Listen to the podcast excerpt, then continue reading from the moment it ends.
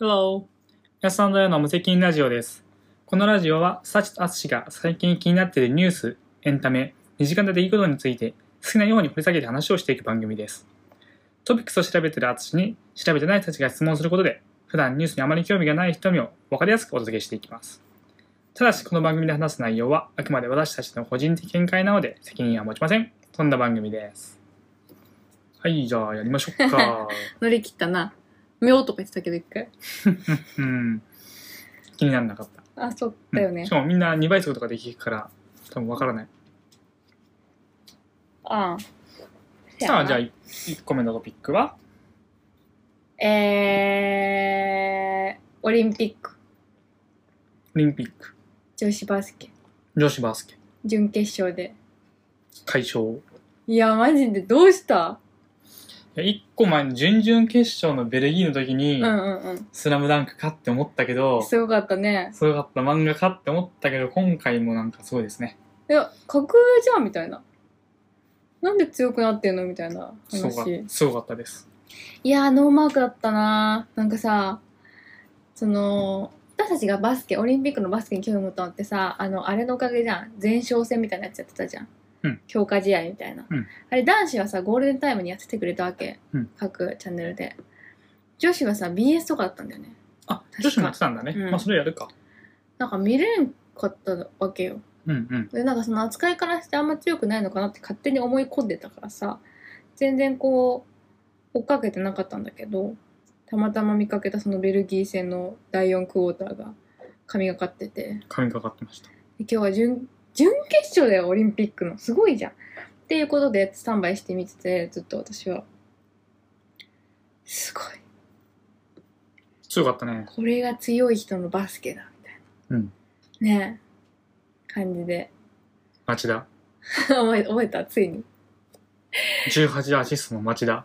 オリンピック記録作ったとかすげえ。いや、マジでやばい。いやマで、ジ両親だった。だから、あさって決勝なんだってあ。さって。 あさって。あざあざって。 しかもラジオ的には終わってるかもな。日曜の終わってる終わって11る。時半とか、なんかうん終わって、優勝おめでとう。金メダルおめでとう。おめでと う。アメリカに勝ったね。アメリカなのアメリカ。アえ本場じゃん。メリカです。頑張ってほしい。もうメダルは確定だからね。とんでもねえことだよね。とんでもねえです。い、や、すごいわ。女子結構今回すごいんじゃない団体競技野球、あ、じゃあソフトボールも。まあ、卓球もちょっと決勝で負けちゃったけど、団体戦銀メダルだし。サッカーはサッカーもなんか、メダルじゃないけどいいとこまで行ったんだけど、ちょっともう、もうごちゃごちゃになっちゃってるよね。いっぱい見すぎちゃって。しかも結構な頻度でうん。メダルを取る から。うん。あと格闘技系強いよね、もう。もう速報が入ったらさ、ピロンってさ、テレビの上に出てきたらさ、あ、金メダルか、みたいな気持ちになってきたよね。まあ、金メダルだからこそね。えでも日本って言うんだけど銀でもやるねよ。そっか。なんか、柔道から始まり、レスリングに続いて、今は空手でね。いやー、キヨさん美しいよね。そうなんだ。まあそんな感じでオリンピックもうすぐ終わりますねっていう話なんですが、はい。じゃあここから、はい。まおちゃんの話につなぎましょうか。まおちゃんの話。うん。はい。あのー、今回さ、これね、私も疑問に思ってたの。スケボーで、うん、12歳。はい、あの、平木ココナちゃんいらっしゃいますね。うん。ひらきって名字すごいよな。はい、平木ココナちゃんが、えーうん日本で最年少メダリストになったんですよ。うん。それが12歳。うん。あれと、一部の年代以上の人は思うんだよね。うん。あれ浅田真央ちゃん、なんか年齢制限で出れないって言ってなかったっけ言ってた言みったいてな。た。悲しかったよね。はい。で、それが14歳の浅田真央はトリノに出れ14なか歳った。だったんだ。あ、そうそう、14歳の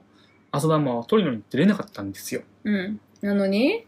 今回は12歳で、うん。平木コナちゃんがうん。メダリストになったっていうので、あららということで何どういうこう制限みたいなのがあるのかなっていう話ですねうん。年齢制限の話でまずねまず IOC としてオリンピック委員国際オリンピック委員会としてはうん特に年齢制限設けてません、ふんふんふんそうなんだはいあのバッハのおじいちゃんはねまあ、バッハのおじいちゃんトップだけ ど、はい、なので別に何歳でも出ていいんですよオリンピックというものは。すごい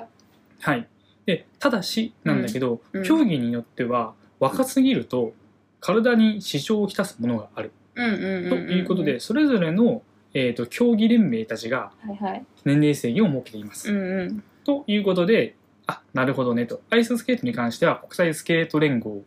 が15歳うんに達していることというのを制限とかしてかけているのでうん14歳だった浅田真央ちゃんは出れませんでした、なるほど他にもね夏の競技今回夏の競技あ夏のオリンピックだけどうん体操新体操飛び込み重量上げとかは、 重量上げとか、はうい、んとかは低年齢の選手への過度な身体的負担、精神、的重圧、うんうんこれを避けるためにということで年齢制限を設けますなるほどねはいなんですで今回超ギリギリで出れる人が一人いて、うんえー、と高飛び込みの男子高飛び込み高飛び込みの玉井くんあの、はいはいちっちゃくて筋肉バキッバゴキリッのゴリのね、子いるじゃんうん、 14歳なの。うんうんうんでそれが、えー大会が開催される年の12月31日時点で、うんまあもう今年か今年の末日時点で14歳に達していることっていうのを条件にしていて、うんうんえー玉井選手うんうん出れるようになりましたということですねなるほどねあでもこれあれだね去年時点だねもしかして大会が開催される年って書いてある書いてあって玉井くん2006年生まれだから2020オリンピックの時に選手としてす選手として、えー登録されていたっていうことはじゃあ彼は今年15歳か、もしかしてうんあじゃあ9月生まれだからまだ14歳かみたいな感じかうんですね。いまあ、いわゆるこの高飛び込みの中で一番若いギリギリの年で出ることができましたっていうことですね。うんなので、まあ、浅田真央ちゃん出なかったのはそういう理由です。うんまあそうだよね。うん確かにね。うんえでもスケボーはさこう見てるとさ女子の方ね、うん、男子の方はいいんだけどあのなんとかパパもね出てたもんねカナダのなんとかパパも出てたからさそでしたね、パパ。男子のはいいんだけど女子はなんか入手した子たちみんな若くてさその女性ってやっぱ体がさどうしてもあの多分生物学的なあれで変わってっちゃうじゃんそれでその子供っぽいというかさうんまだ体が軽い時期の方が強いんだろうなっていう気がしたよねうんだから年齢制限設けないだろうねスケボーはずっとって思ったうんうん。ねそれは思いますね。見事になんか12歳13歳金メダルが16とかわかんないか誰が金メダルの女の子日本人 ?19 歳19歳かあの、篠積さんしそずみさんね、うんうんうんうん篠積さくらさんは19歳です。 19歳か、はいっていう感じだからさやっぱなんかねあるんじゃないかなって気はしたよねそういう体の作りの問題みたいなのまあ、あるんじゃないのかな。うん、あるんじゃないのかなって気はするよね。 逆にね野球とかはなんかね昨日昨日だけ見てたけど急に平均年齢上がったなみたい感じだったよね来ね。 まあ、なそう だよね。しかもさサッカー見た後だったのかなサッカーかなんか見た後で、サッカー、ーはさ、若い子しか出せな出さないみたいなさ、うん感じでやってるじゃん、はいからの野球だったもんだからもうベテランもベテランよみたいなね感じで思ったわけなんですけどうん今回なんだっけ男子スケボー40代でしたよねパパじゃなくてパパじゃなくて30代あわわかんないけど普通にパークで男子の子結構なんだ上の方の人たちが出てて、うんスケボーは年齢国籍なんとかいろいろ関係なくみんなで楽しめるもんなんだっていうのをみんなに言いたいんだって言ってうんうんでもうなんかみんなにお教えてるようないあの自国でうんスクールとかをね開催してるような人が来て、うんスケボーっていいんだぜっていうのをのためにオリンピック出たりとかしてて、うんスケボー平和だないいなっスてケボーマジでいいよな思っちゃったあの文化さもう全人類が取り入れた方がいいっていうぐらいの素晴らしいよねそっちさんはそれはあれかなエキシビジョンランみたいなやつを言ってるのかないや全部全部なんかもう文化よもうなんかミスしたってあーやっちゃったみたいな感じだし周りはよくやったねみたいな感じだし大技決めたらライバルなんだけどうんうだんからそのせいで自分がメダルとか取れなくなっちゃうかもしれないけどうんうん本気で喜ぶじゃんうわーっつって喜ぶ喜ぶ で抱きつきに行ったりするじゃんまうだ上がってきてないのにそうだねだからそういうところがすごいいい文化だなみたいな落とし合うんじゃなくてさそれコーナちゃんが言ってたよねなんかライバルとかいないですみんな仲間ですみみんなで高め合っていってみんなで楽しむのがスケボーなんですって言っててめっちゃいいよいいねってなりますねうんそうだねまあだからなのかなわかんないけど俺はサッカーあとかあんまりなんだ好んで見る方ではなくてうんテニスって結構こっちに近いかなって気がしているうん相手だ相手にも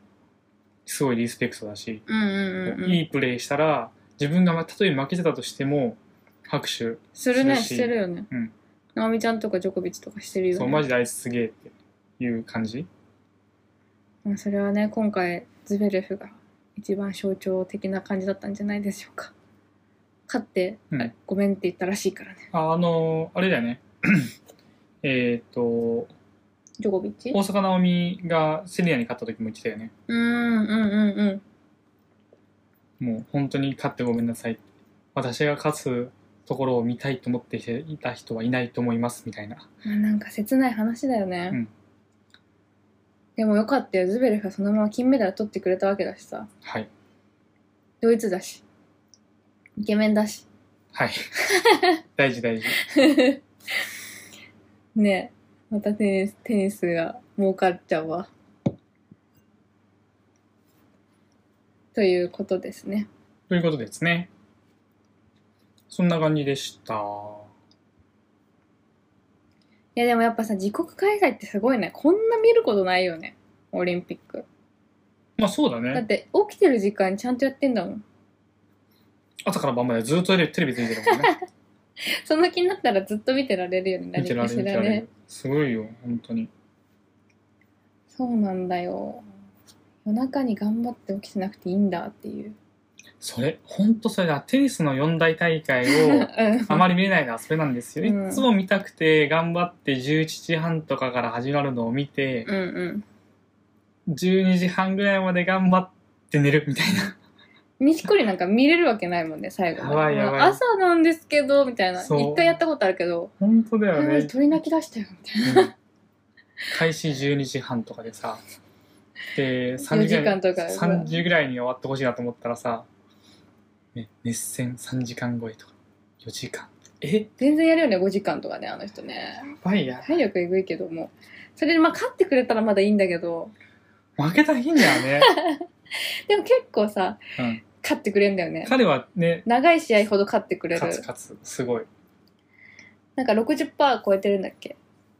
第あの5セットまで行った場合そうの勝率は彼すごく高いねそうそうそう。だから、まあ、割と報われることの方が多いんだけど、 辛いよね。辛いでももう錦織違う試合出てるんでしょ本当にすごいよね。はいすごいまあ、ね。こうやってオリンピックばかりで見てるから、オリンピック3週オ目リでンすピよッ。クル やめてよ。オリンピックのニュース、ニュースうん3週目ですよ、もあすごいじゃんう。避けて生きようかと思ったけど、無理だったな。そうだよあとなんかねだってもう今はねやってくれない、他のニュース。今はねもうオリンピックとコロナの話しかないんだから世の中にない金メダル噛んじゃうし市長はくだらんニュース増やさんでくれみたいなやめようじゃあえ違う中岡が可愛いからでもそうだからそこの話しようって。じゃあ可愛い話しようって今言おうとしたの。まああの何があったかはちょっともう本当に忘れたいみんな忘れたいと思うんだけどあの出来事に関してはうん。まあ名古屋市長が噛んじゃったわけうん勝手に無断で、選手がかけてくれた金メダルをね、ソフトボールの選手の、それで私は結構怒りだったんだけどあっちはまあいいじゃんみたいな話だったんだけどさまああれでももちろん、うんもちろん前提条件お断りを入れてねって話だあけどそね、れはそうだよねやっぱねあそうそうだよ当たり前じゃえなんかさん。だって人のものだよ。人のものを勝手に口に勝手入れにる口に入れるんだよ。そんなそんなやのばいよだねからもう人間としておかしいじゃん、そんなおのかしいおかしでいしょだから、あの、さちさんはそもそも人が噛んだものとかは嫌だみたいなあ話そをっ。ちの方面もある私はそうねしって言ってて、うん俺はそんな金メダルなんて一生に一度触れるか触れないかみたいなむしろ触れない人の方がほぼほぼじゃんってそうだねいう中でたまたま自分の、ね、市う長ん在任期間にさ、うんその市の出身者がうん金メダル取ってくれてうん持ってきてくれたってなったら、うんそりゃいろいろとやりたいわけですよ。うんね、だからお断りを入れて OK か OK じゃないか確かめた方がいいんじゃないかと思うけれども、うん俺俺がもし金メダル取ってたとしたら可能な限り多くの人に触ってほしいし、うんやりたいようにやってほしいと思う。うんそれがすごいわよえでもこの話の、うんそのうん何問題の原点はそこだよね人のものを無断で口に入れる、お前おかしいぞみたいなそうそっ ち金メダルかどうかじゃないの。えでもちゃんとみんなそこは分かってると思う本当 に分そかるれが分かってる上で、さらに今付け足されてるわけよまああのコロナじゃんみたい なコロナもそうだね。だしなんかまあ、まあ、性別のあれもあると思うよ私は女の子のメダルを、うんおっさんがいや本当よなんだくなみたいいな本当よくないそれ。で、 まあ、ビジュアルというかなんかこうもう見栄え的にもなんかよりなんだろうセクハラっていう話も出てるらしいんだけどうん。感が強まっちゃうっていうのは、まあ、まあ正直否定はできないかなっていうところだできなけいどですね。でそれでなんか4000件ぐらいね、あの、クレームがしに行ってるらしいからね、あの、余計な仕事をへさんでくれって思ってるだろ うね。思ってるでしょうね。それなくても大変なんだ からね。本当に見てほしいよね。そうそうそうしかも名古屋なんてね、また中心だからね、そこら辺の都市のね。本当に見てほしいようね。ん。でロッチがそれを受けて、あの、ロッチの中岡さん知ってるみんな大好き、YouTube のさ、あの頭の方が結構交代されている方。やめてよ。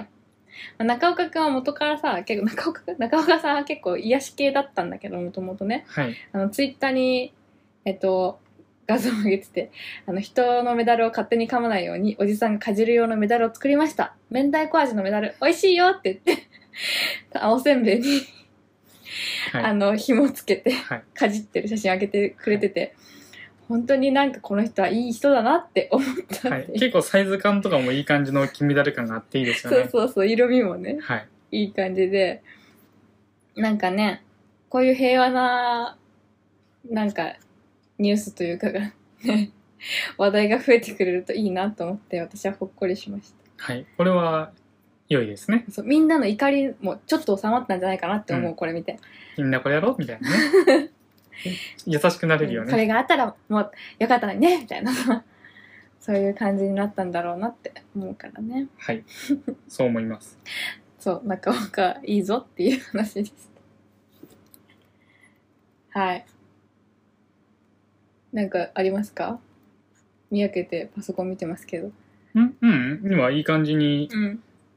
なんだ、続けて、オリンピックからのうん。トントンと来たんだけど、いや、なんか、これにつながる話題ないかなと思ったんだけど、 特になくて。あ、まあ、可愛いトークするんだったら、これかなということで、サチさんが可愛いものを生み出してしまいましたという、あらやだ。生み出しちゃったんですよ。今回サチさんは結構本当にしっかりと可愛いものを生み出しました ね。さっき YouTube にも動画上げたんだけど、届いたやつのね。はい。あの、何したかっていうと、自分でデザインして、T シャツとかトートバッグとか、まあその他、もろもろを販売始めましたっていう話なんです。話なんですよ。はい。まあ、つまり、サチさんのオリジナルデザイングッズがうん、世に。世に出回りますと。はい。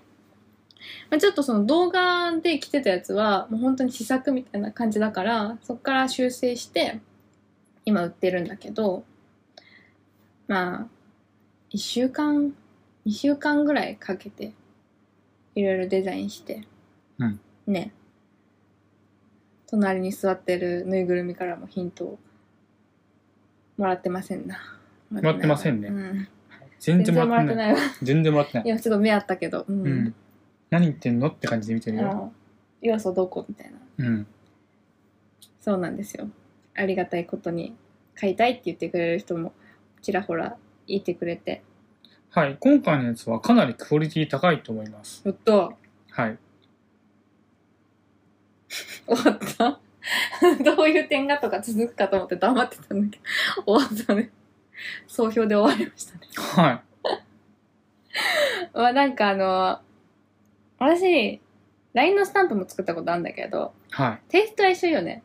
なんか、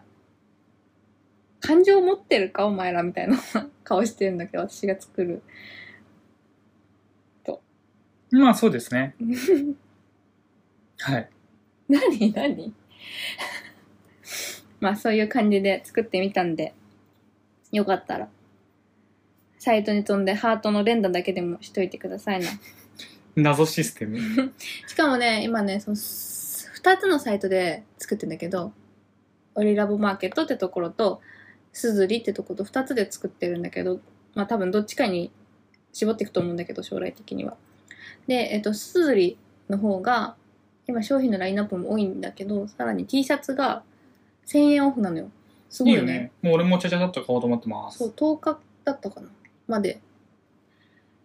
だからこれ専用がなので出るのが9日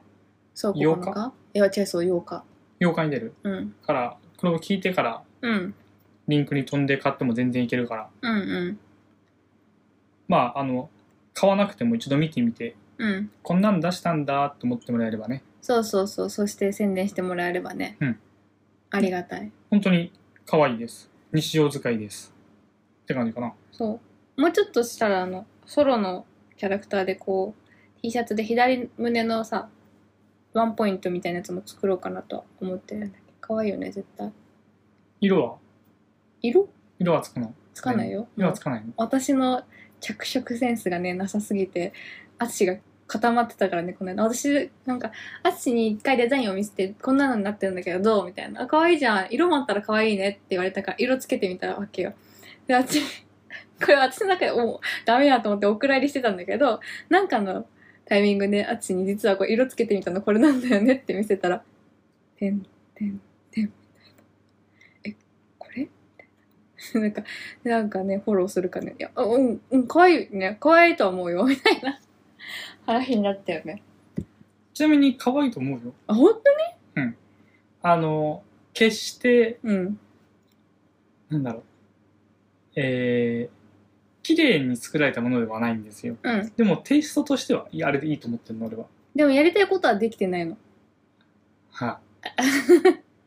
思ってんのと違う感じになっちゃあ、そうなんだ。う。だからちょっと、あの、うまあ、あの、その日常使いみたいなことも考えると、やっぱ、あの、線画が可愛いかなと思って、線画のまま、まずははい。売り出しまして。いいと思います。ね、今後は冬に向けてパーカーとかも出せると思うから、パーカーここにあったらいいね。あそこにプリントできないかもね。今、フードにあったらいいねって言ってたけど。うん。そこはできないかもお腹のとこしかやっぱその自分でやってないからね業者さんにやってもらってるからさなんかこう突飛なことはできないよね、もうちょっと売るかさ、うん、もう今のうちからさ、業者さんと仲良くなっとこうよ、そしたら。まあ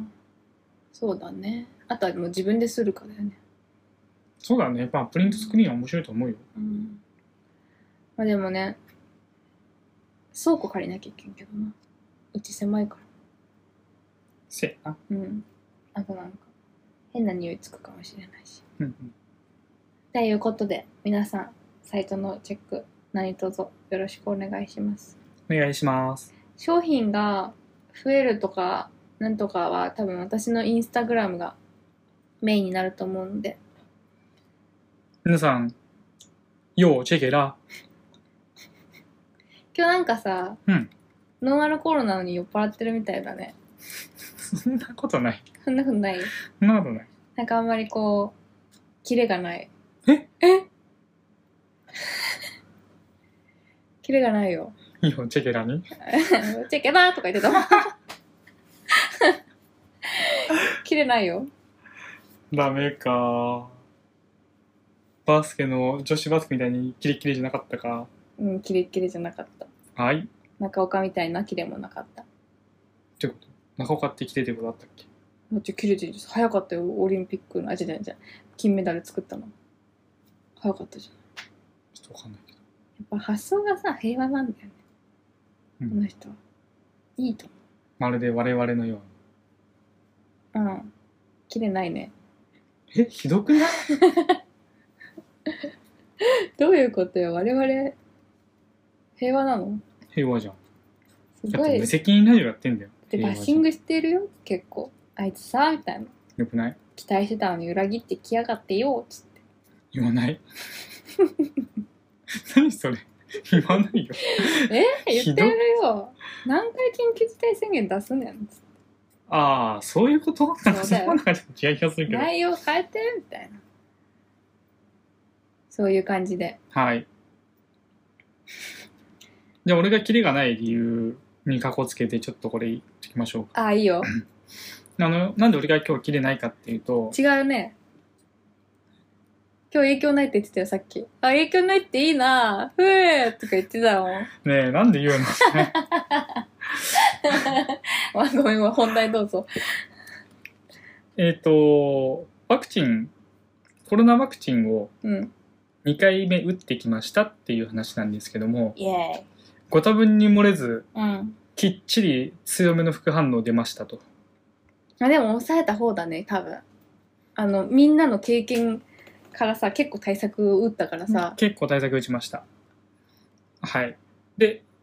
2回目打ったうん、ということで副反応出るんだよねっていうのは知ってるよみんな知ってるよでもなんでそれって出るんだっけっていうのを、えー FNN プライムオンラインというところがですね、まあ、医者から説明を受けましたということで、えー記事が出ててねうん、でなんで副反応って出るんだっけっていう話が書いてあったから共有したいなと思っていますうん、うん。で一応今日本で打たれてるやつだけに情報は絞られてるんだけどファイザーモデルナうん、うん。ファイザーモデルナは、まあ、作ってる会社は違えどでなんだ保管とかそういうのもちょっとずつ違えど同じメッセンジャー RNA ワクチンということで、えー構造的には同じですねうん、でこれを2回接種すると2回目すげえ副反応強く出るけどなーになんでっていう話なんですが、はい、まあすごく分かりやすいお話でしてそんなめもとめもの珍しいことじゃないんだけど1回目打つと大体何パーだっけごめんね1回目のワクチンで大体体に7割前後免疫がつくんだって1回目うんうんうんで、すでに。でも1回目で打ったその7割前後の免疫っていうのはうん。うん、結構いい感じのスピードで減少していくうん、ので2回目を打つことによってそれを945%まで効果をガンって上げて、うん。さらに長く持続させるうん、これ専門家のあ感染症専門家たちの間ではブースターと呼んでるらしいんだけどもうん、 2回目打つ必要がありますということでみんなに2回目を打ってもらってうん。効果も効果も高くとどめるしうん、長い時間持続させたいということは1回目でもう抗体体の中にできてるんですようん、 1回体の中に抗体が出てきててできてて2回目打つっていうことはあのアナフィラキシーショックと一緒でうん、抗体持っててやべえこいつ同じの入ってきちゃった今すぐ追い出さなきゃって言って体が過剰に反応するああ、なるほどね。あの、アナフィラキシーとかってあれだよね。蜂に一回刺された分には、うんなんか死んじゃったりしないけどうん、うん一、回刺されたことある人がもう一回刺されると、なんか拒否反応みたいなのが起きて、はいショック状態になって、はいひどい時は死に至るみたいな。はいそそれういうでこすとだよね。それです。で、そういう、そこまでではないんだけれども、少なくとも1回目打って、うん、えー同じ免疫を体の中に持っているものに対して2回目を打つと、うん、体の免疫が反応して、うん、えーもっとこその反応し続けなきゃいけないんだっていうのが体の中で起こってしまうう。ん。なので、1回目のワクチンの効果を高めようとして、うん、体の中でそうそうすごくたくさん反応しちゃうっていうことで副反副反応というのが出ますうんでただその反応っていうのは悪いことではないので、うん、まあしょうがないよねっていうことだそうですまあこれが理由だねでここに書いてあるけど30歳から40歳の34割が発熱すると言われています結構な頻度ですとか言ってるんだけど、少なくとも俺の周りで30から40代はほぼ100%発熱してるぞみたわいなかる。ところはうん、あるけどね。はい。俺もししっかり発熱しましたね。なんだろう、2日目、1日目打ったのが4時ぐらいで、で、1回目打った時は、もうその日の夜から結構腕痛いなとか、 2日目は腕がもう全然上がんないぜとか言ってたんだけど、今回は2回目だったので、2日目が怖かったから、夜寝る時に、もうロキソニンを飲んで寝たのよ。次の日、僕、特に ね熱とか出てないけど飲んだんだよねそうそうそう。特にね、何か出てたわけじゃないけども、ロキソニンを飲むのと、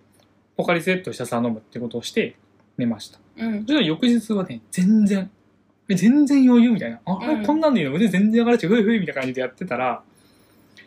昼過ぎぐらいに、多分その前日の夜飲んだら、薬が切れたんだよね。うん昼過ぎぐらいから、なんかこう、あ、これはダメかも。うんなんか体が重たくなってくる、熱測ろう。37度3分。うん5分後ぐらいに、あれ節々痛い、熱上がろう。38度みたいな。え、マジでって思って、その5分後くらいにはもう頭痛もしてきて、うんうん38度6分みたいな。ほっほっほみたいな感じになり、うんすぐにこうまたロキソニンを飲んで、ちょっと寝るみたいなことをして、うんえー、またそこから治ったんだけど、一回薬飲んだらね、うん夕方にはもう、また同じような症状になって、うんまあ結局結局薬で抑えてるってそう感じだ結もん局ね薬で抑えてその効き目も悪くなってきちゃってもう夕方からは全然もうニッチもサッチもどうにもならんみたいな感じになり結局2日目はそんなこんなで乗り切ったんだけど仕事しててね乗り切ったんだけど3日目は仕事休んだねも う無理よみたいな無理無理無理辛さだったそうねあのこのクソ暑い夏にさ冷房もつけずに窓も閉めててすげえ室内暑いのに冬用の毛布にくるまって上にダウン何羽毛をかけて寒い寒いって言ってたのうんこれやべえなみたいな、うんこんなことあるんだみたいなっていう副反応でしたはい今は今はちょっとこの副反応のはいせいでうんちょっとこうキレが悪いですけ どもはいまあでも3日で収まってよかったねそのやばいやつはねやばやばかったな3日で収まりましたねもう3日目の夜には一応薬をやめてうんうん夜には大丈夫だったかなでもそうやって思うとさ冷房入れないのさ自分でわかんないわけじゃんその自分のなんだろう体調がどうなのかっていうのがさもう高熱出ちゃってるからそっちに神経使うじゃんだからなんか熱中症とかになっちゃいそうだなって思って私は冷房入れなさいっつって多分入れたと思うんだけどそういうことなんか起こりそうだねまああるかもしんないねで一人でいればさわかんないじゃん私がいるからさ「いや暑っ」みたいな「なんでこんな部屋で寝てるの?」みたいな「危ないよ」みたいなわかるけど一人で暮らしてて体温じゃない室温を測るものも何も持ってなかったら体感が全てじゃん体感寒いとかなってたらさわ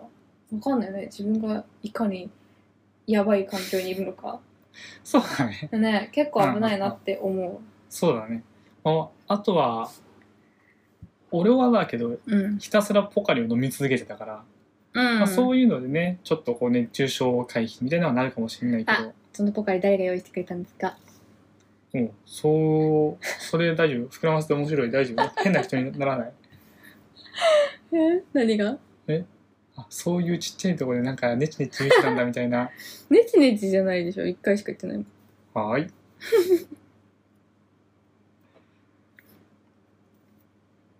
という感じですかね。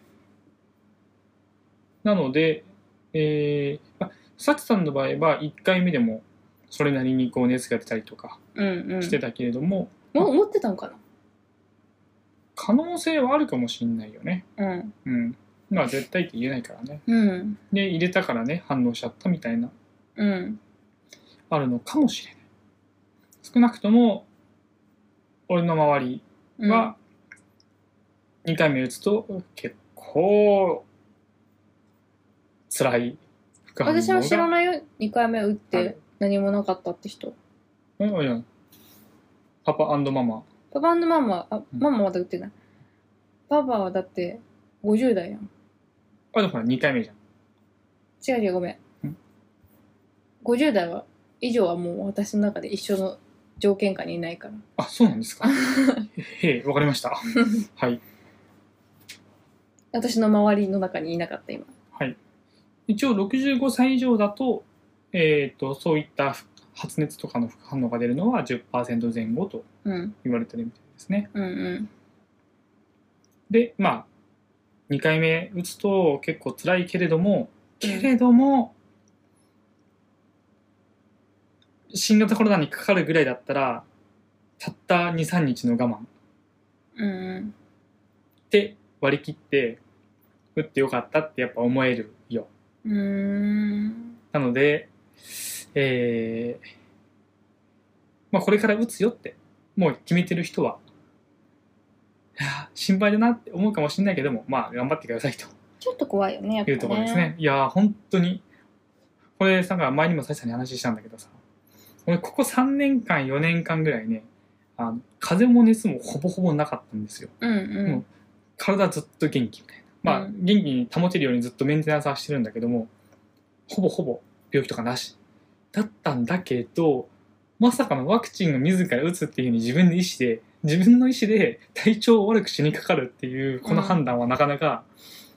うん、勇気がいる判断ではあるうんうんなぁと思いますね。まあまあ、ワクチン打つ打たないは皆さん勝手にやってくれって感じだから、どうこう言うつもりはないけど、打つよって決めてる人は、うんはい、あの副反応出るから準備しとけよとそうそういそううところだけおお伝えできれ薬ばと。と冷えピタと氷枕うちはなんか大きいさこ保冷剤ね。があるからそれを枕の下に枕の下じゃないね 何 意味のない何の意味もない。頭の下とか私私の1回目の時は私あの首首じゃない何頭の付け根うんうん。首ではあるん首だけだど、ね。に敷いてたそうだね。うんだけどあれも結構気持ちいいからなんか本当に頭痛くなるんだよね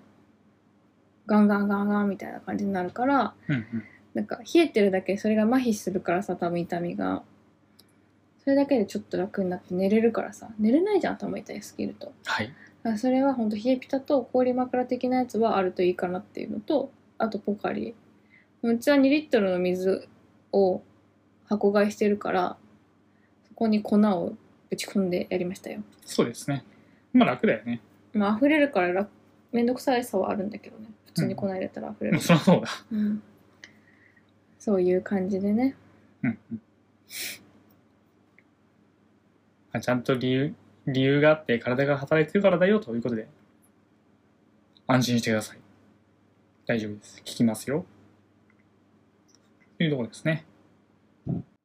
い、じゃあ、次、行きましょう。えーっと、次の話題はですね、サチさんの、なんだこなんていうのピックアップ。なんだなんだサチさんがピックアップした。うんなんかこう、持ってきたって言いたかったんだけど、うんなんか全然言葉じゃなくて、ああ、どうしよう、どうしよう、あーあー、ピックアップみたいな。はい。サチさんピックアップですね。今週のハロプロニュース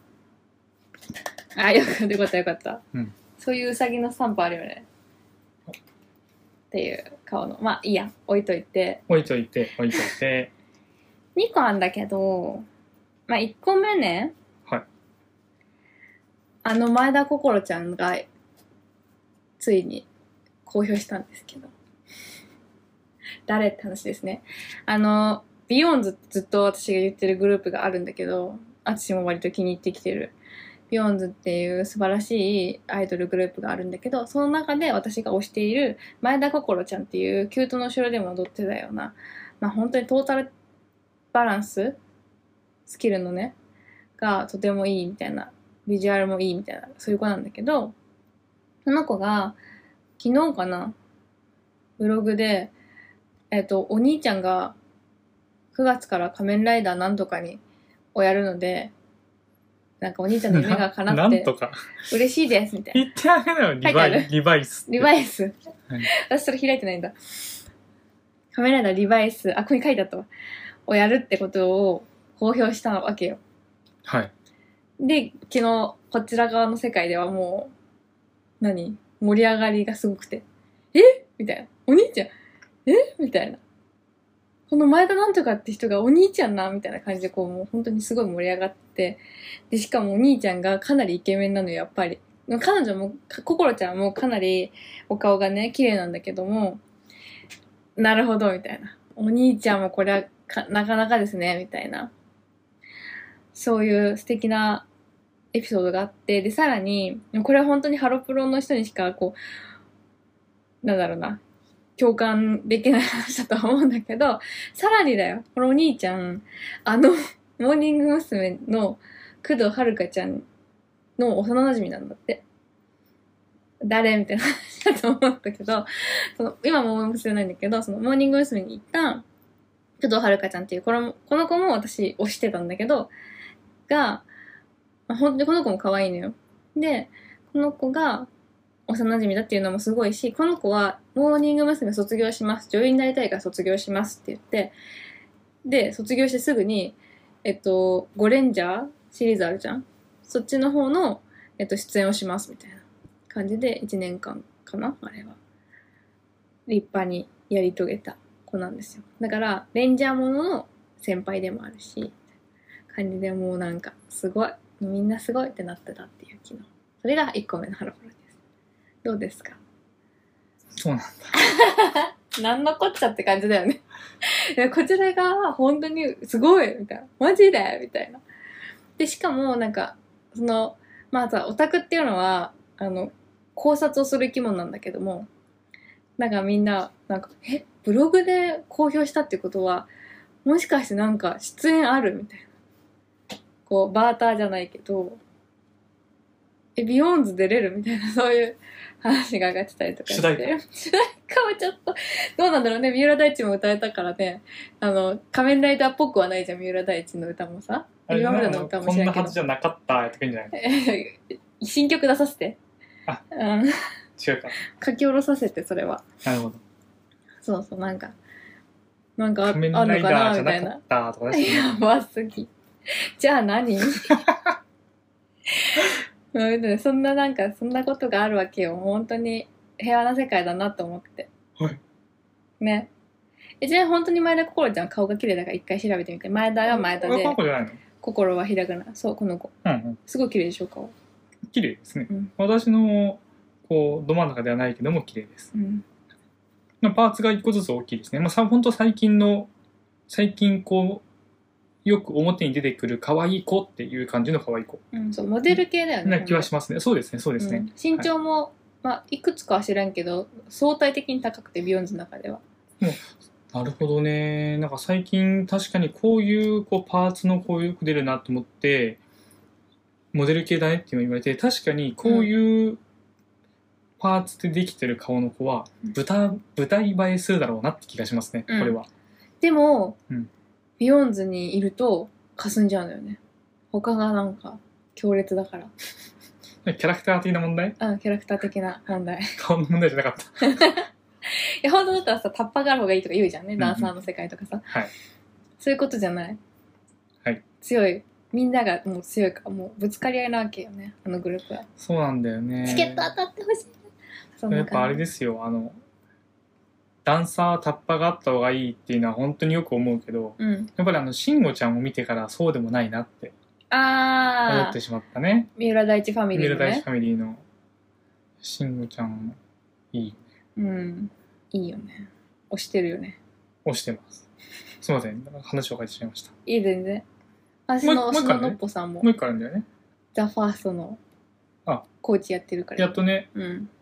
あ、パさん来た。え、多分だけど、多分そうやって言ってたと思うんだよね。朝なんか掃除しながらさ、聞いてたからさ。のっぽさんの姿はまだ確認できてないから、嘘かもしれないけど。うんうん。そう。あ、もう一個もう一個も、はーんって感じだと思うんだけど、あのね、私、アンジュルムの竹内あかりちゃんがすごい好きなのね。おでんくんね。うん。うん。 で、彼女は、あの、もう、アイドル生活が、あの、10年を超えたらしいのよ。すごいよね。アイドル10年やってんの。うんで、それを記念して、スカパーだよね。スカパーだったと思うんだけど。で、あの、 10時間生放送しますと。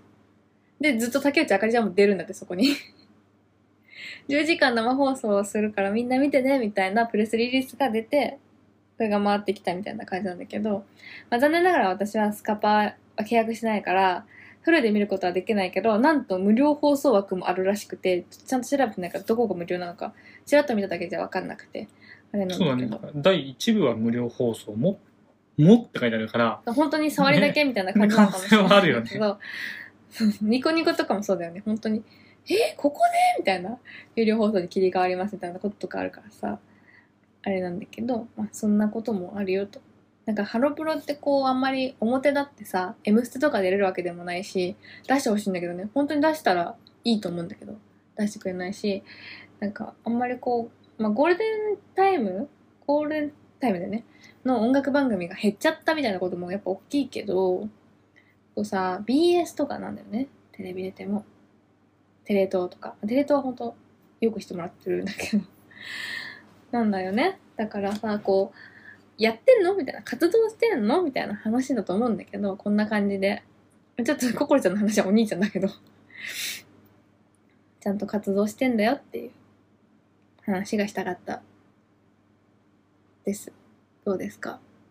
今見てたんだけど、放送概要として1部、2部があり、うん1部に関しては今回、初回放送のみ、えーご契約、ご契約者以外も無料って書いてあるから、1部は見れるんじゃない午後7時から午後11時まで。なんか、 4時間。長いですうね。ん、しかも私さ勝手にこの見出し見てさ、うん今までのこうツアーの映像とかさなんか MV みたいなそういうの流す10時間だと思ったら本人も出るんだよね10時間本人出る。で、ただ、この、なんだろう。えっ、と、どっちだあ、そう、10時間について、えっと、スカパーが情報を出してるんだけどね。うんその中の一文で、うん10時間、かっこ途中1時間のうん休休止ありうんうんにわたる生放送は、うんまるでラジオのような空間って書いてあるの。うんあ、画面見なくていいってことって思ってしまって、 んみたいな。画像でお楽しみするものではありませんと。音でお楽しみを届けるものですみたいな風に読めてしまって、うん何すんだろうって思ったっていう。ラジオ、生放送、えなんかラジテオレビやんみたラいジな。オの収録を外から見てるみたいな気持ちになれるってことなんじゃないあるじゃんナックハイブとか見に行けるんでしょ、あはとい、横浜とかもさ、はいはい、そうですなんね。かあるよね、はいそういうことなのかと私は思ってるうんあ、わちゃわちゃしてるってことか。うんなるほど。そうそうあテレビのバラエティみたいなこうゴリゴリ企画詰めてないとかそういう感じなんじゃない昨日のね昨日聞いてたフィロノスのラジオもなかなかシュールでしたし え何の話してるのみたいな謎だったな、マジで。あ、あでも、こそうだね。あれは、うん水曜日放送なんだよね。うんうんで俺が別で聞けるようなにし聞けるようにしてるから木曜日に聞けたってことだよねなのかその番組が、なんかいつまでって期限書いてあったから書いてなかっ出してるのかわからん私にはわからないんだけど、うんうんうん普段ラジオ聞かないからラジオやってるくせにうん聞かないから、わかんないけどたうんいねや謎だった本当謎だったまあ私はそう新曲がね新曲フィロノスのこれ今フィロノスの話になってんだけどフィロノスの新曲のカップリングが初公開されるよっていうのを知ってたから聞きたくてサマーなんちゃらそうそうそうそうそうそうそうサマーバケーション的な全然覚えてない違うんだけど、うんまあ、なんか長いのよね、うんそんな感じで聞いてみたら自由にやってたよねいやいやでもやっぱさ私たちもさ音楽流せるラジオ番組になりたいよねなりたいこうやってだってさ毎週ハロプロの話してるけどさはてって感じじゃん聞いてる人本当だよいいよねいいよもうハロプロの話はみたいなもっと面白いこと話せよふざけんなって思ってるかもしれないじゃん思ってるかもしれないこれが曲聴かせられたらさ「えいいじゃん意外とえアイドルってこんな感じなの?」みたいな「すごいじゃん」ってなるじゃん多分5割ぐらいの人はそのふざけんなって思ってる中の5割ぐらいの人はさなるじゃん多分「いいよ」みたいな。でさ動画をされ出してさ「え顔もいいやんってなるじゃんでそうなってくるとさえ喋りもおもろいやんってなるかもしれないじゃんそんなにクオリティ高いの大丈夫 え大丈夫うん最近のハルプロは大丈夫結構ビジュアル強いと思う、いやいや、ビジュアルもそうだし、話もそう。話話と違うクオリティとかじゃなくてこう多幸感だか多幸感。らうん、はいあー仲いいんだねみたいな可愛いねみたいな何言ってるか分かんないとこも可愛いねみたいなそういう感じだから昨日のマリリさんとはるちゃんの、あーあれはカオス、あ、違ううんの。多幸感じゃないのあれ。まあ、仲いいんだなとは思うけど でも結局でも本当仲いいのがいいよねそうだね。うん仲いいんだなって思うとさ押しちゃうすぐ押しちゃうあ可愛いって思ってちょろいね。ちょろい。かわいい、仲いいって。あとなんか、苦労してるとしちゃうよね。超、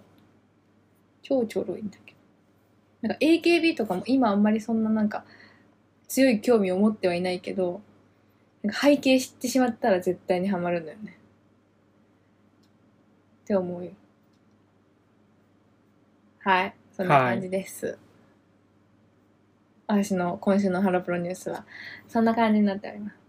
今週のおすすめの曲は、アンジュルムの夢見た15歳。間違えた。夢見た15年って書いて、夢見た15って曲で した。間違えちゃった。これなんで間違えたかっていうと、あの、アツシの友達にさ、似てる子いるじゃんはい。あやちょ。はい。和田彩香ちゃんっていう。あ、あやちゃんの方。そうそうそうそう。はい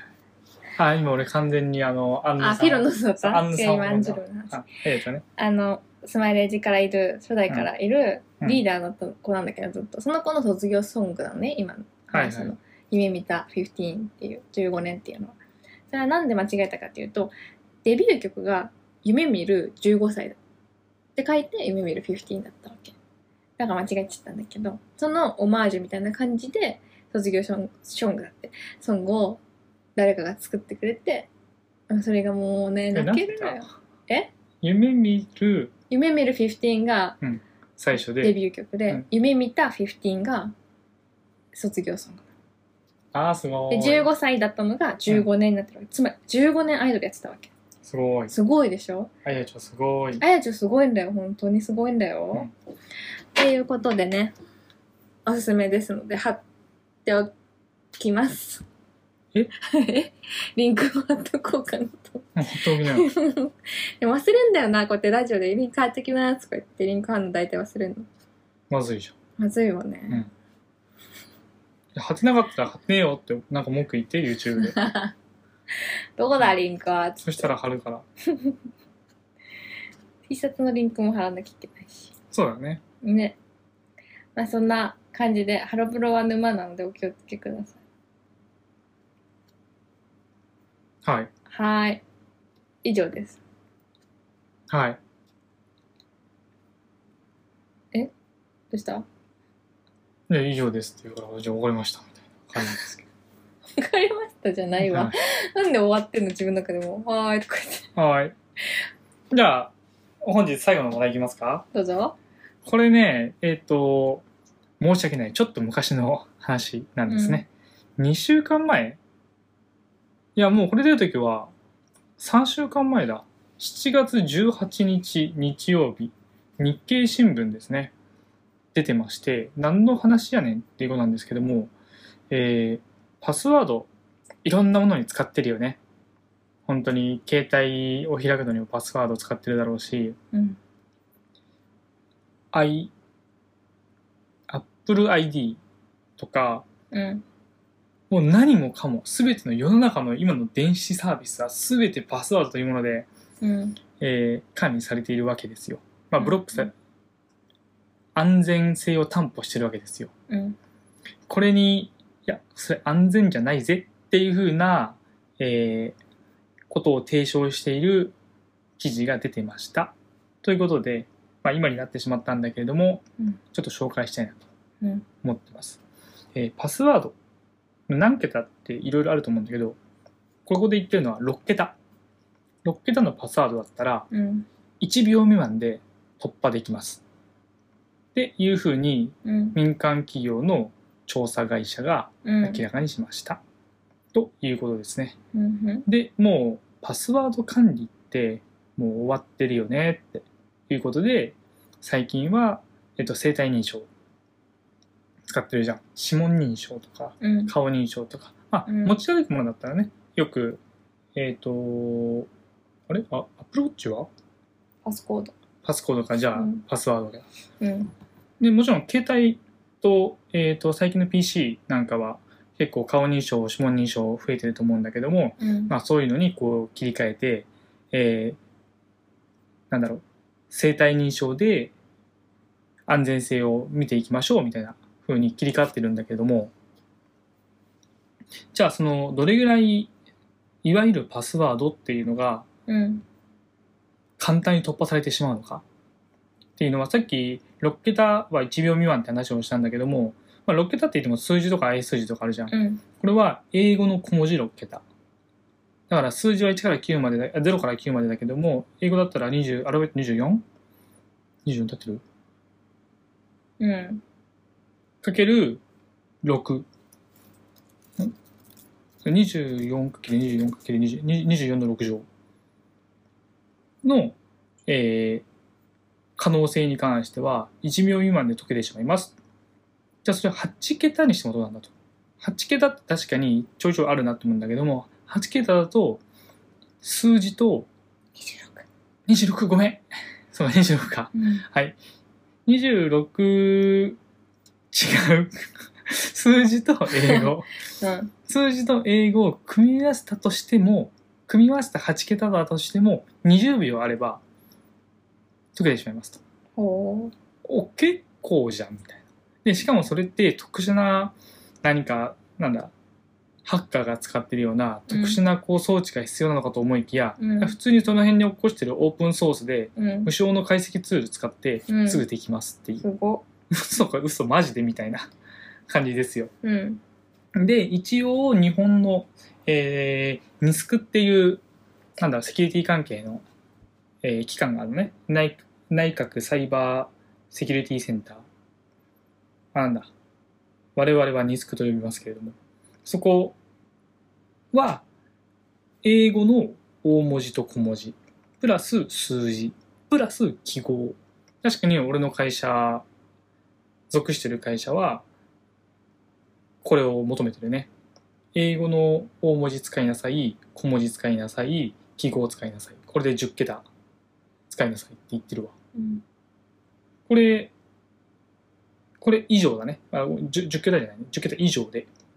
作れよっていうのを推奨してて一応これにのっとってるリスクの推奨するものにはのっとって、うんまあ、安全性を、えー作ってるよとうんでしかもすんごい頻度でパスワード変えろって言われるからうんうんすんごい頻度でパスワード変えてる。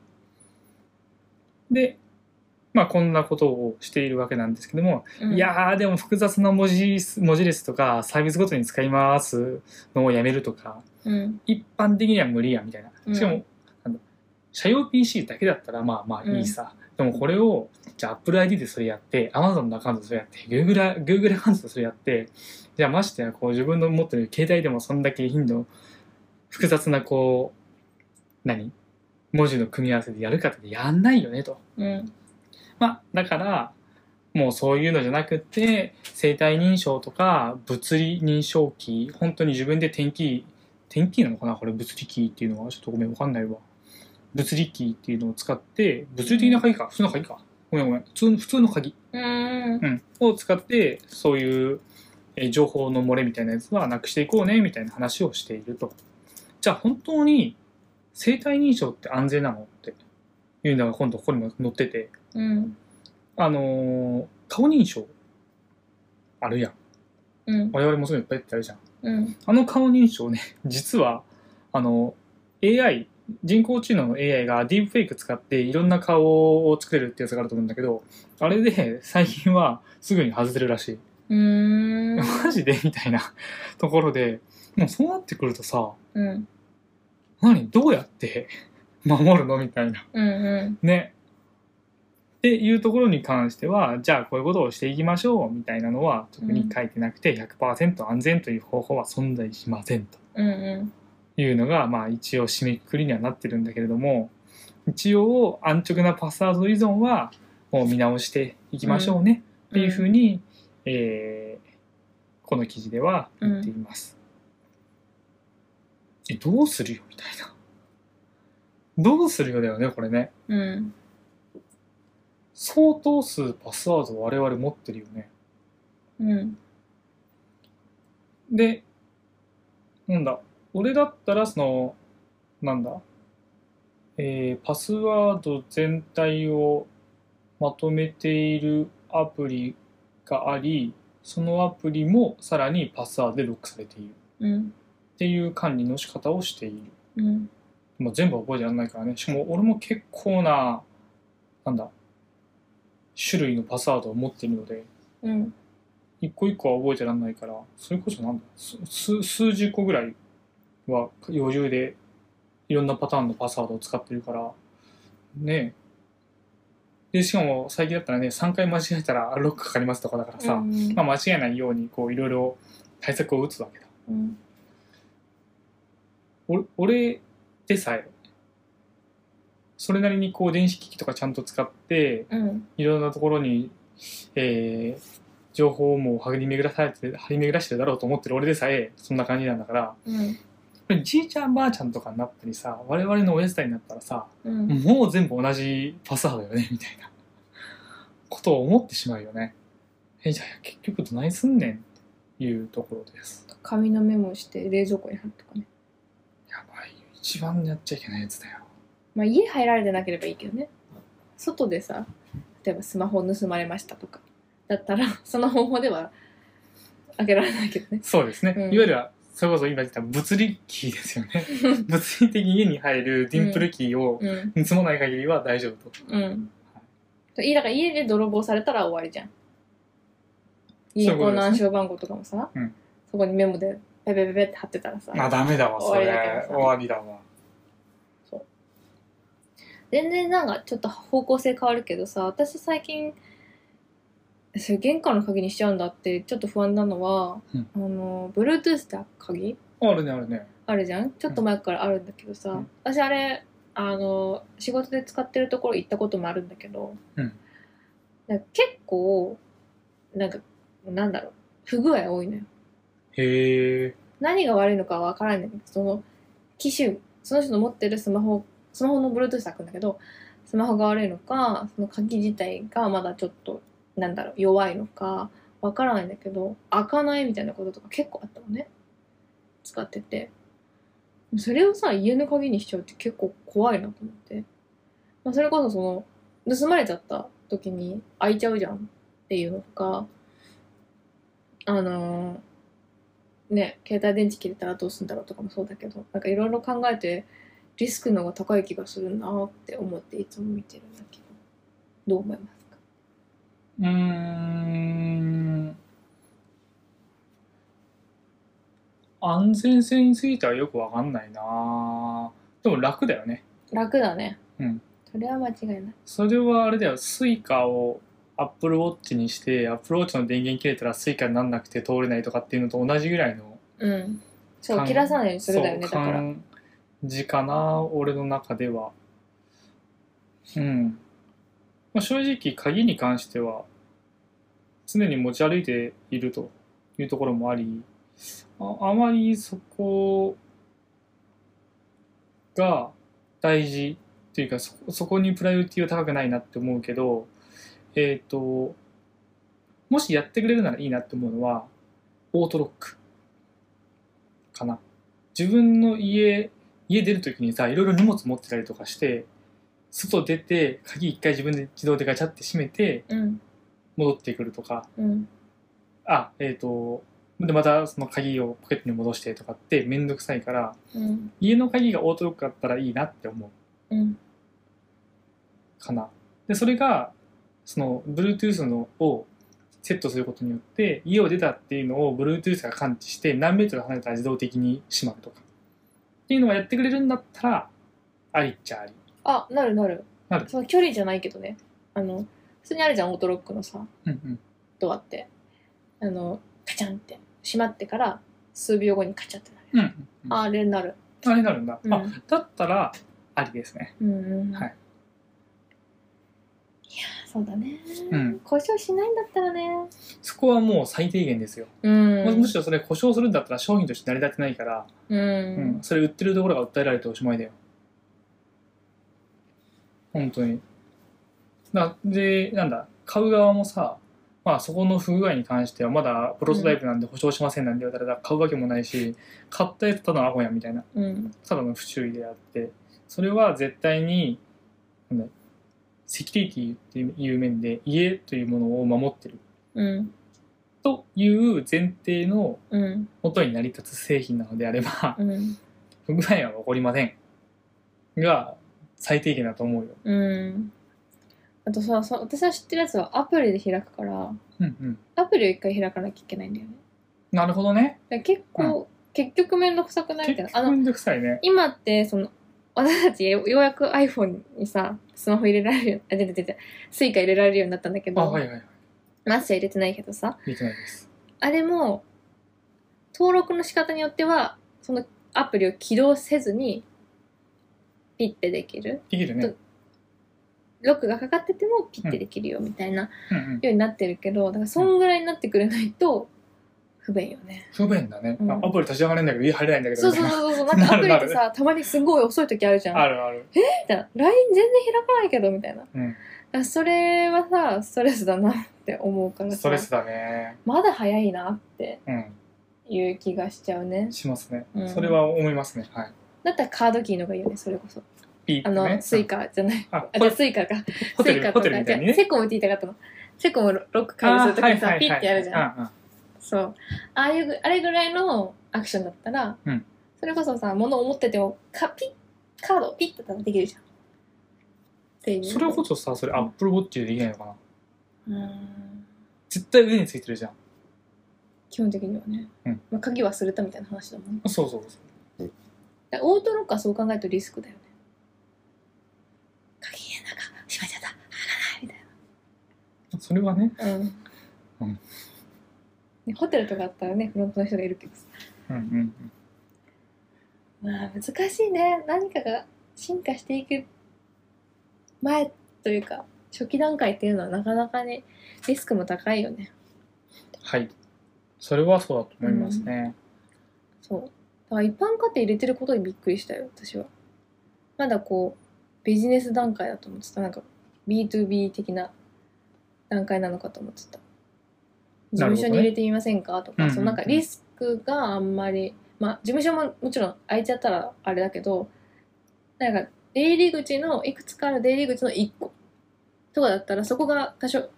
ね不具合が起きてもうんうん。別で。入れるからまあ一旦なんとかなるみたいなはい。だからそういう状況で使う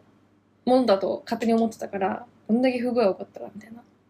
とか他にまあなんかでも確かに他に開け方もあるんだよね強制解除みたいなうんうん。やつは確かにあったけどそう怖いなーってさっきのね、物理機、ちゃんとど真ん中に書いてあった。解普除通の鍵じゃない。うん専用機器との通信で認証するやつですね。だから物理的にうん専用機器をそこに置いていて、うんそのつその専用機器と通信すると。もしかしたら今話は、今の話は、えっ、と、この物理機っていうのは、サチさんの言っている Bluetooth とかと同じかもしれない。専用の、そいつとの専用機器との通信で認証しますっていう。 Apple Watch とうん iPhone が一緒にあればマスクしてても顔は顔映せなくても開くみたいなそういうのと一緒ってことちょっと違うかな。うんちょっと違うかな。それは。違いが分からんえっ、と、例えばなんだけど、えー、車の鍵、うんポチッと押したら、ペーペー言うてさ、開くやうんん。遠く離れてても。あれかなどちらかっていうと。アップルウォッチと iPhone は Apple Watch と iPhone は、俺はその仕組みが分かってないんだけれども、あいつは、あれと近いと思うあの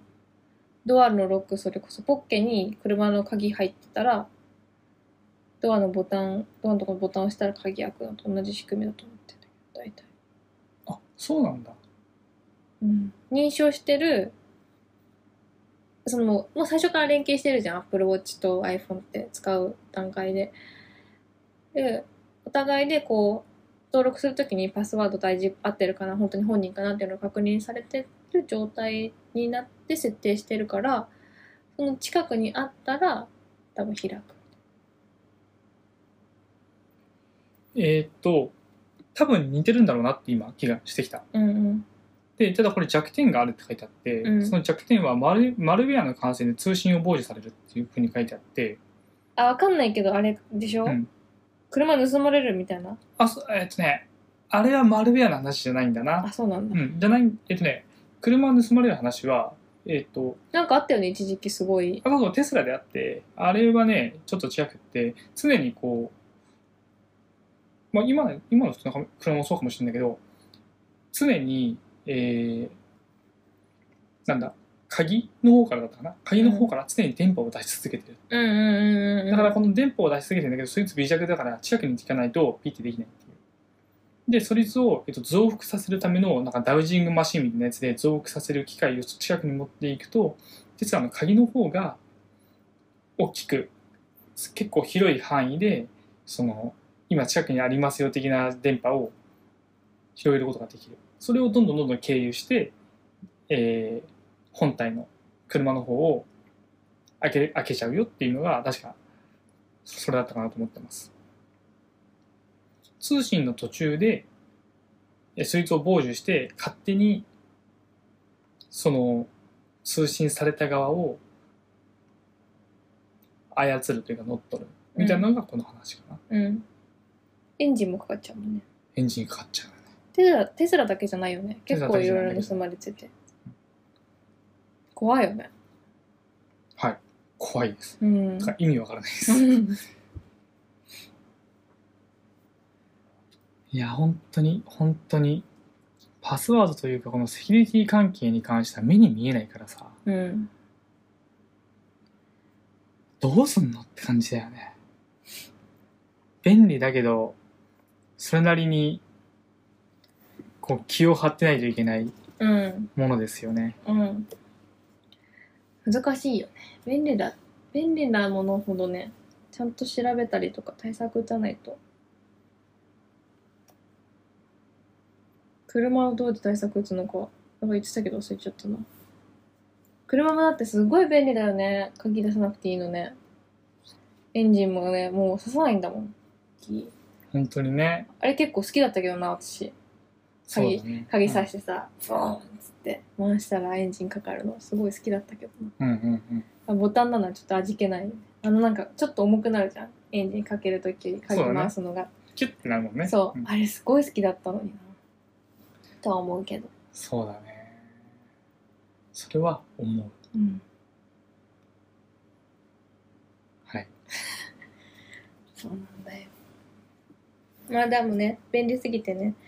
車の鍵持って帰ってきちゃったりしてるけどねそうですね私は何回も実家から車の鍵を持って帰ってきてますね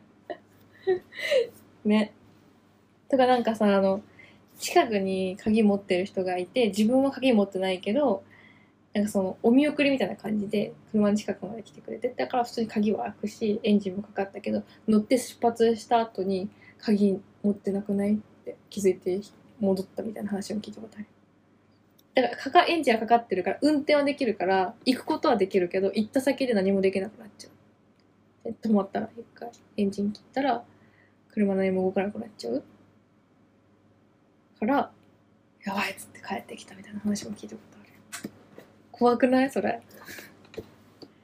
便利だからこそこれでもそれあれでしょい一定離れたらじ5メートルぐらい離れたらピコンピコンになるでしょあそうなんだでそれで気づいたのかなその人多は分怖いよね、うんえみたいなないの私のカバンの中にみたいうな、ん確かそうだと思うよでも怒るよなって思ってまあそうだねうん友達に渡しといて「いやこれちょっとお前先戻るでしょあげといて」って言って渡してさそいつが先に車に戻って全部エンジンとかつけててそいつは助手席に座っててで自分はこう車で運転して戻ってって友達の家まで行ってそいつは友達にバイバイって言って やった怖っそれ、やったなみたいな感じそういう話だよねうんうんぜ全然ありえるねうん、うんそうなんだよなんか便だけど気をつけないと本当になんかえこんなことあんのみたいなことに陥るよねきっとねなるねいやー怖いよねセキュリティ問題はねわしだってさあのあのー今働いてるところのさ更衣室にパソコンがあるわけでそのパソコン絶対何の対策もされてないなって思っててあの大した情報入ってるパソコンじゃないからだからなんか着替えもそこでしなきゃいけないから更衣室だからねあの画面こうやって斜めにするわかるでカメラが乗っ取られてる可能性がえゼロじゃないなって思ってこのパソコンはで絶対誰もそんなこと気にしてないしないつ何に乗っ取られても絶対誰も気づかんって思ってるから斜めにして一応映んないようにして着替えてみたいな自衛はしてるカメラ使ってんのその更衣室のか PC はうん使ってないけどカメラはついてるパソコンにあじゃあカメラのところにシール貼っとけばいいじゃんうーんいやえめんどくさ いよめんどくさいのなんでえいいじゃん。え、てかもうそんなん、あれだよ。えっ、と、ソーシャルネットワーク、うんあれなんだっけソーシャルネットワークじゃなかったっけホールストリートなんだっけテレビでやってたよね。テレビで、テレビで、え普通にあアメリカのさ、映画でさ、うんやってたよね。えっ、と、実話でさ、アメリカの、あ、そっちでも出せないわ。アメリカの FBI のさ、情報捜査官がさ、ロシアに亡命したやつ、ロシアだよね。知らない知らない。知らないと思ういまだにアメリカはその人の身柄を追ってんじゃないで、確かそれで、えー、もう、日本なんてね、かなり情報と、情報規制かかってるだろうからわからないだけでさ、なんだ、自衛隊、自衛隊はわからないやってんのかなまあ、防衛系の人がさ、日本国内にある危機だったら全部、見ようとやめれます、みたいな、いう状況。え何ができる見ようと思えば何でも何でもその機器を使うことができるっていううんアメリカはそれが実際起こっててうん今はそれが相当規制されてるはずなんだけれども FBI のその情報操作の部分部隊に関してはアメリカ合衆国にあるうん機器という機器全部を、え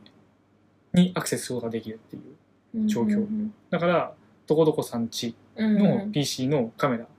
映あすーなのるを見ほることがどできるうんうんうんうんっていう状況だったへえ怖いねでもできるだろうねネットワークつないでるもんねそうなんですよドア開いてるみたいな状況ドアが開いてるうん道がつながってるみたいなそうだね、そうだね。そう、状況まあ、だもんねだからいわゆる、ね、何 ?IoT って言われるやつですよね。全部、もんで繋がってるっていう。ねえだからお風呂にスマホ持ってく時もさ体洗ってる時とかカメラ映んないようにしてるもん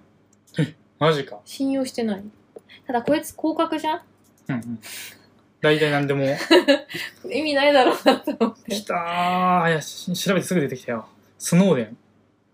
わかんないわマジか。私はあれは見たよスマホを落としただけなのに日本のやつですね。日本のやつスノーデンは、今、今何やってんだろうね。ロシアにまだいるのかななかなか面白い映画だから、見たら良いと思うよ。うんスノーデンは、ああ、去年の、去年の記事だけど、パッと出てきたのは、うんロ、シアで永住権取得してますね。亡命してますね。元 CIA 職員。え何なのその人はこの人は、映画の名前で人の名前なのあそうそう、実は、この、このスノーデンさんが、うんこの CIA の職員で、うんさすがにこのやってることはまずいぜって言って、うんうんうん何やってるのかっていうデータをすべて PC、えっと、情報を取り出してうん。外に持ち出して暴露してアメリカから逃げたっていう人ああ、なるほどね。はい。うんうんうん。確かに、それは本当に逃げないとやばいね。で確かアメリカ このこの時のアメリカはマジで必死に今すぐそいつを引っ張り出せって言ってうんかなり働きかけてたねはいうんでもなんかやられててもおかしくないよね国にね国とかにねはい未来検索履歴とかもそうかもしれないけどさねメールのやり取りとかなんか LINE も一時期さ見られてんじゃないかみたいなさ話あったよねありますねうん、まあ絶えないよねそういう話題は、うんまあでもクラウドに上げてるわけじゃんあれも、うん見れるよねなんかその気になったらきっと誰が LINE 側えーっと見れるようにすることはできるうんそうその気になったらねうんそうだねまあないだろうけどねうんうんって気はするまあそのそっち系のなんだシステムのなんだシステム構築導入要件定義等々まあ関わったことはあるけどまあ結構厳しいよやっぱそういうセキュリティ関係に関してはかなりガチガチに固めでうんまあ一作る企か業なだとねうん。まあ、とはいえ、目に見えないかうんら。し、俺はそんなに詳しくないから、うん何でもできんだろうなとは思ってしまうよね、やっぱうんね。もうもうそこに関しては。なんかそのね国が乗り出してたらさ、うんそう表の方じゃない方のね国がなんか動いてたらさ分かんないよねわかんないね。うんそれまこあ、そそんな感じですかね。 LINE の中にスパイがいたらとかさうんうん。ねだから自己防衛なんだよ本当にそこはその通り。だからさちょっと過剰かもって思っても自分が想像できるってことはさ誰かも想像できるってことじゃん、うんっていう軸で私は自己防衛をしていますはい。だからあの 窓も閉めて寝るし、うんこうやって来たら登ってこれるかもみたいな感じで怖いから怖いしそれ怒ったら絶対後悔するじゃんうん、うん。あーあの時ああやって思ったのにやんなかった自分みたいな感じで絶対に後悔するから私にいくら「え大丈夫でしょ」って言われても「いや嫌だ」っつってそこは譲ってダメだろうなって思うからちょっとやりすぎても閉めるかはい。いいんじゃないですか。はな、い。ね、私はそれに逆らったりしないので。そうだね、はいほーんみたいな感じでリアクションを取る取るけどほーんし閉めなければ全然、閉めればいいと思うよって言 ってね。そうあの本当にそうだと思うだってね感染されてるかは分かんないわけじゃん自分ではその通り。その技術ないから私は iPhone も Mac も感染されてても絶対に気づけないから気づかないとか、どうやって気づくんだよ、それ。そうそうだねなんかもう明らかにさなんかさあのテレビとかでやるウイルスみたいなさうんド。ロドロドロドロドロっつって変な文字バーって出てくる全部画面が消えていくみたいなさ、うんそういう風になればそれはさ分かるけど多分そうじゃないじゃんバレないようにやるじゃん今のってその通りですね。だからねはい。だからもうそうなってくると我々は今うやんってる通り、セキュリティソフトを頼るしかないよね。うんこのセキュリティソフトが本当に有効かどうかを検証する術はないですから、ね。。そうそううだから私はそこは信用してないから、うんなんか嫌だなって思ったらカメラは見えないようにするし、まあ、音声はどうしようもないねはい。拾われてたらね、はい変なダンスとか歌ってんのも全部取られてるかもしれないけれどもそうですね。ねまあでも気をつけて生きていくしかないんだよ、はい。そういうことです。まあ、そんなの昔からそうだけどね別に鍵だってねそういうことです。閉め忘れしっかり閉め忘れてさ出かけたことあるけどここの家に引っ越してきてから。うん。締め忘れないようにするとか、うん落とさないようにするとかね電車で寝ないようにするとかそれできないんだけど私はうんだからすっごい絡みつけて寝るけどねカバンとか上品 絶対に取ら取ろうとしたら起きるだろうみたいな感じで寝るけど海外でも寝ちゃうんだよね本当に良くないとそ思うれは良くないね。うん本当に平和な街に住んでてよかったって思うけど、うん心地いいんだよしかもクーラーないからさ日差しでポカポカになってるわけじゃない夕方と夜の仕事してたからそれもう出勤中にもう勝てないみたいな睡魔に勝てないって感じだったけど気をつけてください本当に防げないものもあるけどさ防げるものは防い防ささねえ。セイディ、行こうよっていう話でした。はい。もう眠くて舌が回りません。はい、じゃあそういうことで。良いですか良いです、良いです。じゃあ、これで、えーっと、48回かな合ってるかな毎回わかんないよね、なんかやっ合たっら。てます。合ってた。はい。じゃあこれで第48回 S&A の無責任ラジオ終わりです。さっきはね、ちょいちょい出てるけれども、えー、YouTube と、ポッド、ん ?YouTube でラジオ。で、ポッ、んラジオ。動画付きのラジオ。うん。で、ポッドキャスト、Spotify で、音声のラジオ。うんバックグラウンド再生とかしたい場合は、えー倍速とかも全然できるから、Spotify、ポッドキャストを使ってみてください。で、この辺の我々の活動の告知に関しては、Twitter、Instagram うん。やってるので、それも確認してみてください。えー見て、見ていいなとか、えー面白そうだなって思ったら、いいね、